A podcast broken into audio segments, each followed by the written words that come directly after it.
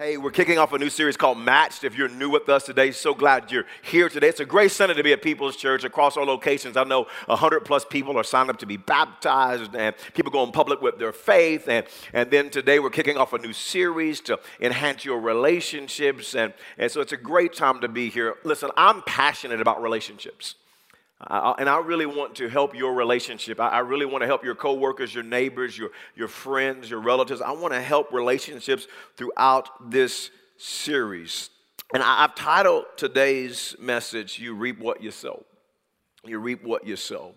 And as we kicked off this series, Matched Keeping the Flame Alive, I want to begin by establishing the key thought for this series. Now, many of you have heard the phrase, You reap what you sow. But what I want you to understand about this phrase is that it's a spiritual law that God set up in the universe back in the book of Genesis. And I really want you to understand that it's a spiritual law and kind of, kind of for you to grasp that because if you really understand that this is a law, it'll change the way that you view life, it'll change the way that you view reading the Bible. It is a very powerful principle in Scripture. Let, us look at how God set this law into motion back in Genesis 8, beginning in verse 22.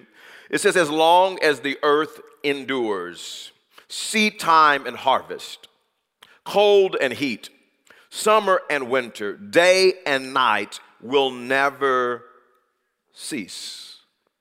As long as the earth endures, the Bible says that these, these elements will never cease. One of them being seed time and harvest. It will never cease as long as the earth endures. Now, now we would understand in our natural mind, we understand cold and heat and summer and winter and day and night, but but we wouldn't put in there seed time harvest.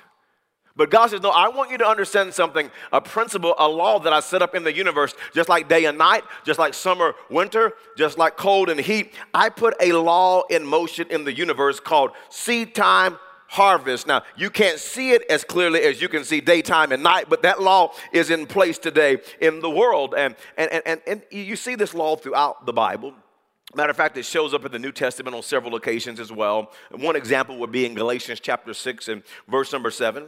It says, Do not be deceived. Now, this is, this is critical because Paul understood that this spiritual law, it's, it's easy for people to be deceived by. That they get cold and heat and they get summer, winter, they get day and night, but but when it comes to this law, there's a disconnect and they don't get it. So he says, listen, don't you be deceived. You have to understand, you're going to deceive yourself if you're not careful. Do not be deceived. God cannot be mocked. A man reaps what he sows. Just like there are physical laws in the universe, like gravity. Now, you can ignore the law of gravity, but if you do so, things won't turn out so well for you.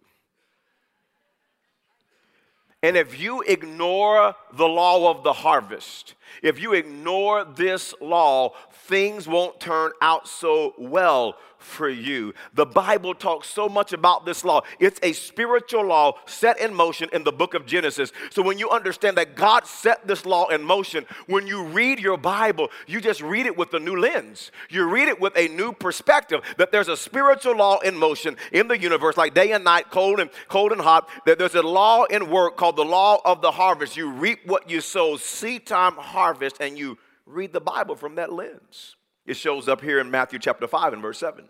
Blessed are the merciful, for they will be shown mercy. Why? Well, you sow mercy, you reap mercy. It's, it's just a spiritual law.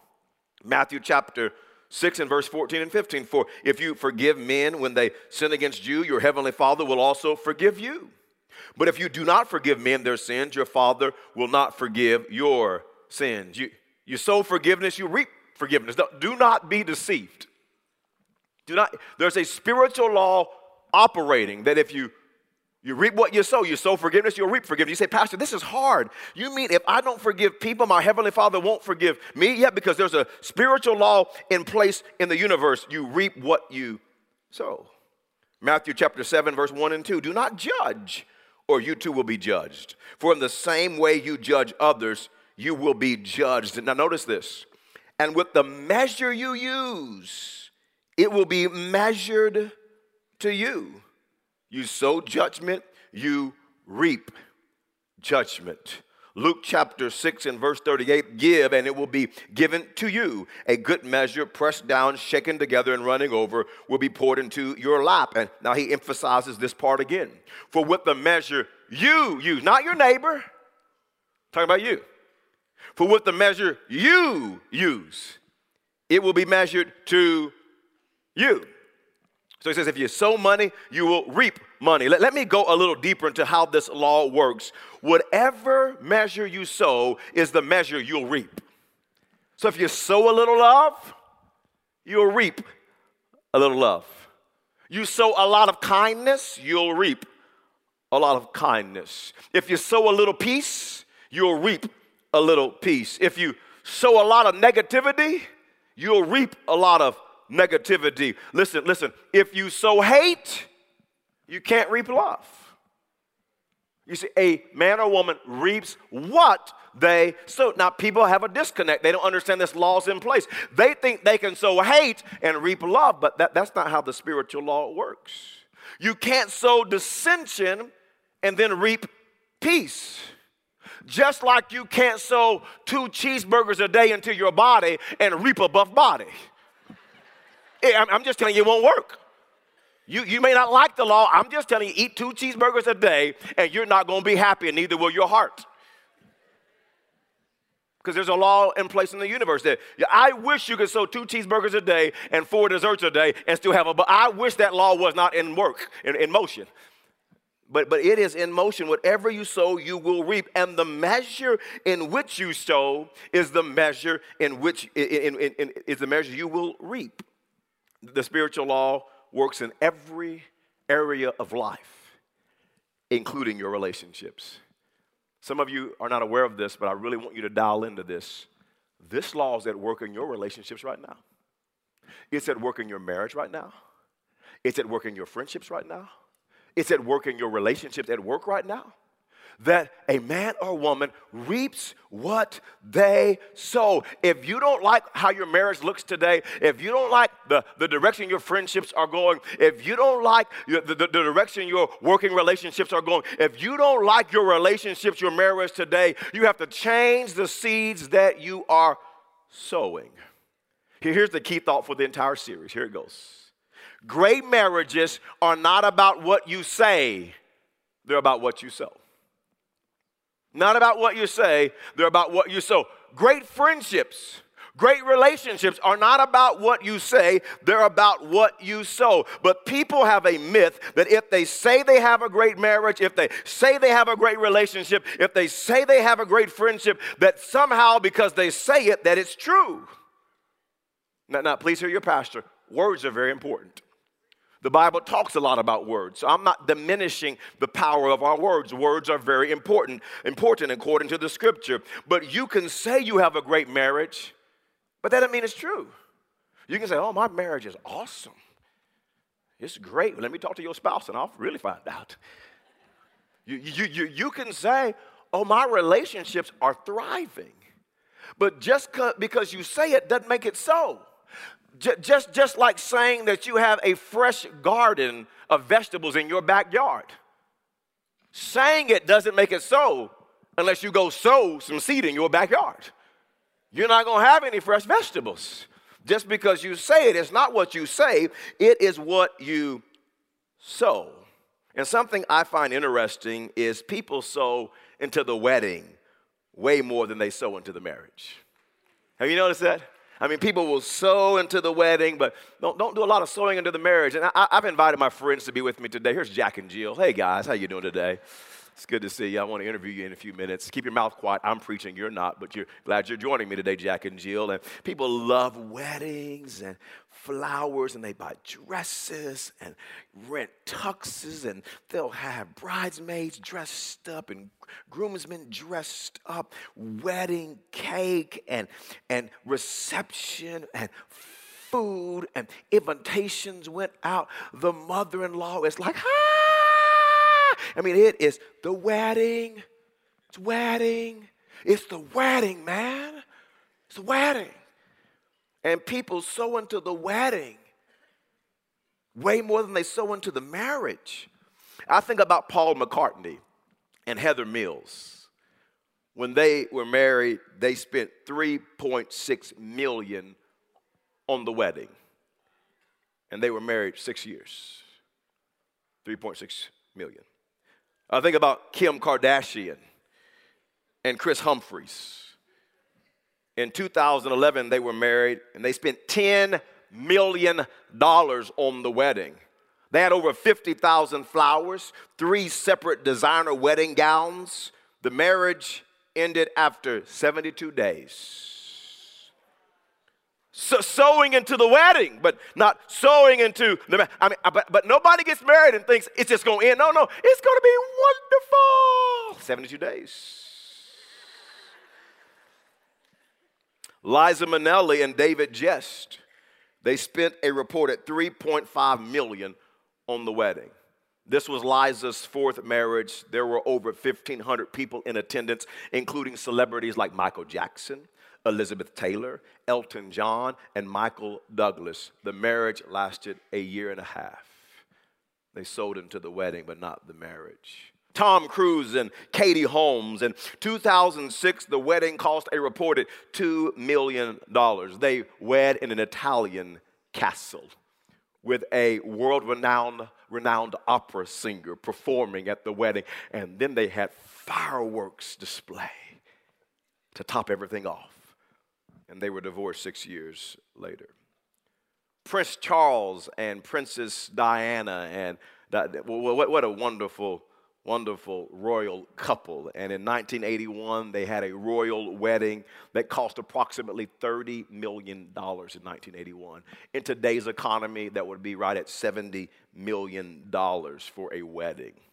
The ceremony was televised to over 750 million people. 600,000 people lined the streets in celebration for the, for the wedding, and 3,500 people attended the wedding. There were 27 wedding cakes and the couple divorced 15 years later. And what I want you to understand that you can't just sow into your marriage for two or three years. You have to continue to sow because if you don't continue to sow the right seed, you're going to end up reaping the wrong harvest. And one day you wake up and you think, I don't like this. And it all traces back to the seeds that you were sowing because you will reap what you sow. And some of you are thinking, well, those celebrities, they spend so much money. What is wrong with them? Well, let me talk to you about us. The average cost of a wedding today is $31,213 is the average cost for a wedding today.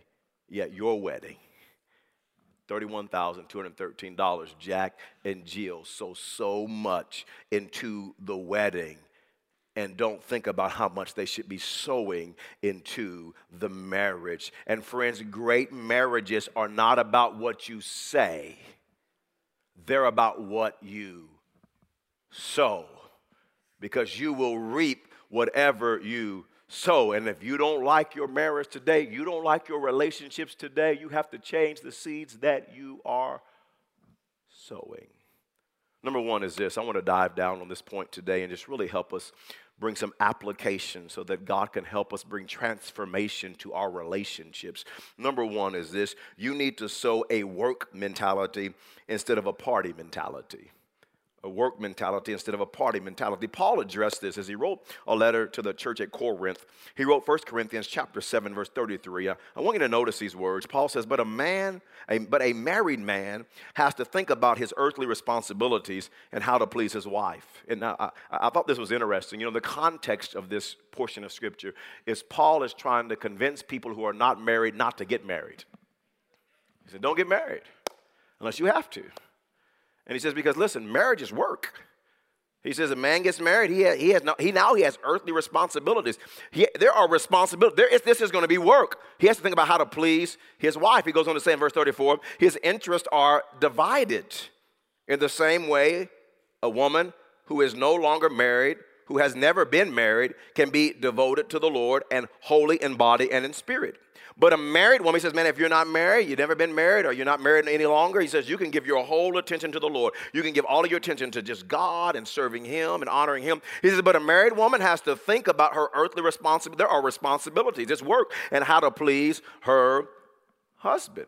And marriage is a wonderful thing, but friends, great marriages, great relationships, great friendships don't happen by accident.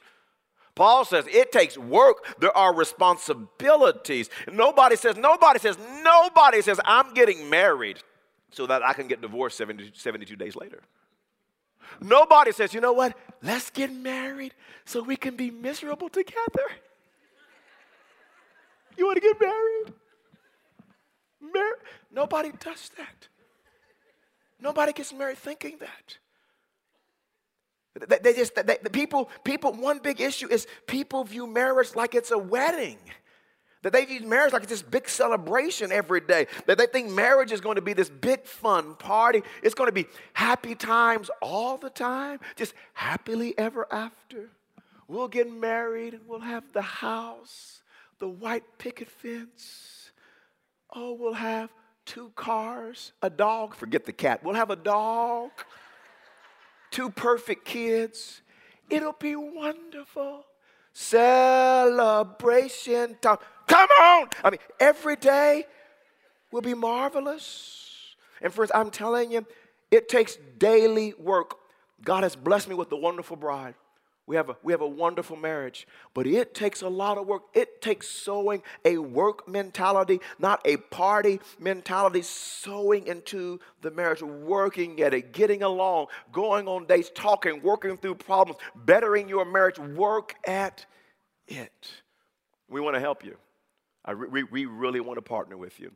And so we're having the marriage conference. If you're married, can I encourage you today to sign up? I asked them to hold the price where it is for this Sunday at $95. He said, Pastor, that's really expensive. Let me tell you something. This is not about money. We're not making any money. We're actually losing money on this conference. It's not about, we want to help your marriage. No matter if your marriage is a one, we want to get it to a two. Some of you have a marriage that's an eight, but come on, how many know we can all improve and just work at it and invest in our marriage, invest in our relationship? The most important relationship that God has given us outside of a relationship with Him is our spouse. I want to encourage you, work at it. So, you know what? We're going to go to this conference, we're going to invest in our marriage. And I'm excited about what the Lord's going to do. It's also pretty awesome that's going to be on Valentine's Day weekend. And so get signed up, invest in your marriage work at it. I want to encourage you next Sunday, for the next two or three Sundays, after church, we're going to have at the 10 and the 11.30 at Oklahoma City, at the other campuses at 11.30, you'll be able to walk right out into the first step room and they're going to take you a little deeper into my teaching. There's a, some, some strong married couples. I want all the married folks to get out there and get to the class. There'll be some food and like, like, like we'll call it like a little Sunday school class for marriages, just marriage enrichment, that we can all just grow and work and invest in our marriage because great marriages, great relationships are not about what you say, they're about what you sow. And let's sow into our relationships. Number two is this. Number two is this. Number two is this sowing, not saying, sowing, not saying. You need to sow, how can I serve you instead of you serve me? You need to change and think of your marriage like this, your relationships like this. You need to sow, how can I serve you instead of you serve me? Paul talks about this in relationships in Galatians chapter 5 and verse 13. He says, You, my brothers and sisters, were called to be free. Now, notice this but do not use your freedom to indulge the flesh. And in most relationships, they're carnal, they're indulging the flesh. It's about what I want, and it's about me, myself, and I. I'm only thinking about me. I'm not thinking about how this impacts you. I'm not thinking about serving you. It's just about me. He says, listen, don't use your freedom to indulge the flesh. Rather, serve one another humbly in love. Verse 14 For the entire law is fulfilled in this in keeping this command, this one command love your neighbor as yourself. Let me just change that word right there. Love your spouse as yourself. You want to get this right? You want to get marriage right? Love your spouse as yourself. How can I serve you? He goes on to say in verse 15, listen to how relationships work. He talks about sowing and reaping right here. Because once you understand this principle, you just read the Bible differently sowing and reaping, sowing and reaping. He says, if you bite and devour each other, if you keep sowing that type of seed and think it's going to work out for you, if you keep biting and devouring and talking about each other and gossiping about each other and tearing each other down, he said, if you keep doing that, watch out or you will be destroyed by each other because you're going to reap what you sow. And if you keep sowing that into your marriage, you're going to devour your relationship. It's going to, it's going to crumble. Great marriages are about sowing serving, serving one another. Bad marriages is about selfishness. You serve me. I, I'm thinking about me. And if you want to see your marriage change, your relationship changed, begin to sow serving. I have a question for you, and I want you to think about this, and uh, hopefully you can answer this question. Here, here's my first question Do you know your spouse's needs? Do you know their top needs? Now, if you're saying right now, I think I do, that's not a good place to be. I would ask. And I would start serving, serve me and Tiffany. That's how our marriage works. Serving one another. I serve her, honor her. Do, do you know what makes your spouse happy? Do, do you know that? If you're guessing at it, you ought to ask, ask them, what makes you happy? What are your needs? And then serve, serve them. So, do you know their love language? A great book by Gary Chapman, The Five Love Languages. It's a wonderful book for, for, for all of you married folks, engaged folks that are looking to get married and have a God honoring marriage. Do you know your, your spouse's love language? You know, acts of service or physical touch or quality time. Do you know their love language? And, and oftentimes in relationships, we want to meet somebody else's love language by doing our love language to them. But no, I'm, i want to serve you in the way that you need to be served. I, I'm here to serve you. And somebody's saying right now, but Pastor, they don't deserve it. He's a knucklehead. You know that verse in the Bible that says it's better to live on the corner of a roof than with a nagging wife? That is her, Pastor. It's her. And I'm saying this to you don't focus on your spouse and what they're doing. You start sowing the right seeds. You start sowing seeds of service and watch how God works. Start sowing seeds of service, seeds of service. You start serving your spouse and watch what God begins to do. You reap what you sow. N- number three is this. Number three is this. Number, it leads me right to point three, and that is you need to sow self improvement instead of spouse improvement. Self improvement instead of spouse improvement. Here it is, right here. Don't miss this. It'll revolutionize your relationships. Change the one you can and let God change the one you can't. That's not enough people clapping. Change the one you can, and God will change the one you can't. It's so true. It's a biblical principle. It's it's, it's you reap what you sow. Change the one you can and let God change the one you can't. You need to sow self improvement instead of spouse improvement. But so oftentimes we're so focused on our spouse and they have to change, and I can't believe them. And look at that. What's wrong with you? I wish you would do better. And we're trying to change them instead of realizing if we can change us and start sowing a different us into our marriage, if we can start sowing a different us into our relationships, it'll begin to make all the difference in the world. P- P- Peter talks about this in 1 Peter chapter 3. I, I love this principle. You just start diving down into the, into the principle that he's teaching here is so powerful. Let's look at it. 1 Peter chapter 3 and verse 1. He says, In the same way, you wives must accept the authority of your husbands. Then, even if some refuse to obey the good news, he says, Listen, even if your spouse refuses to obey the good news, he says, Your godly lives will speak to them without any words a new you, a changed you. He says they will be won over. If you start sowing a different you, sowing a godly life, they will be won over by observing your pure and reverent lives. So powerful. Here's the principle. If your spouse isn't serving the Lord, if, if they aren't acting right, if they aren't making the right decisions, Peter says this the way that you impact them is not to start nagging them. The way you start impact them is not to start putting Bible verses all on their dresser drawer and in the cars, you know, uh, in the name of Jesus, plead the blood, ah, you do the right. That's not how.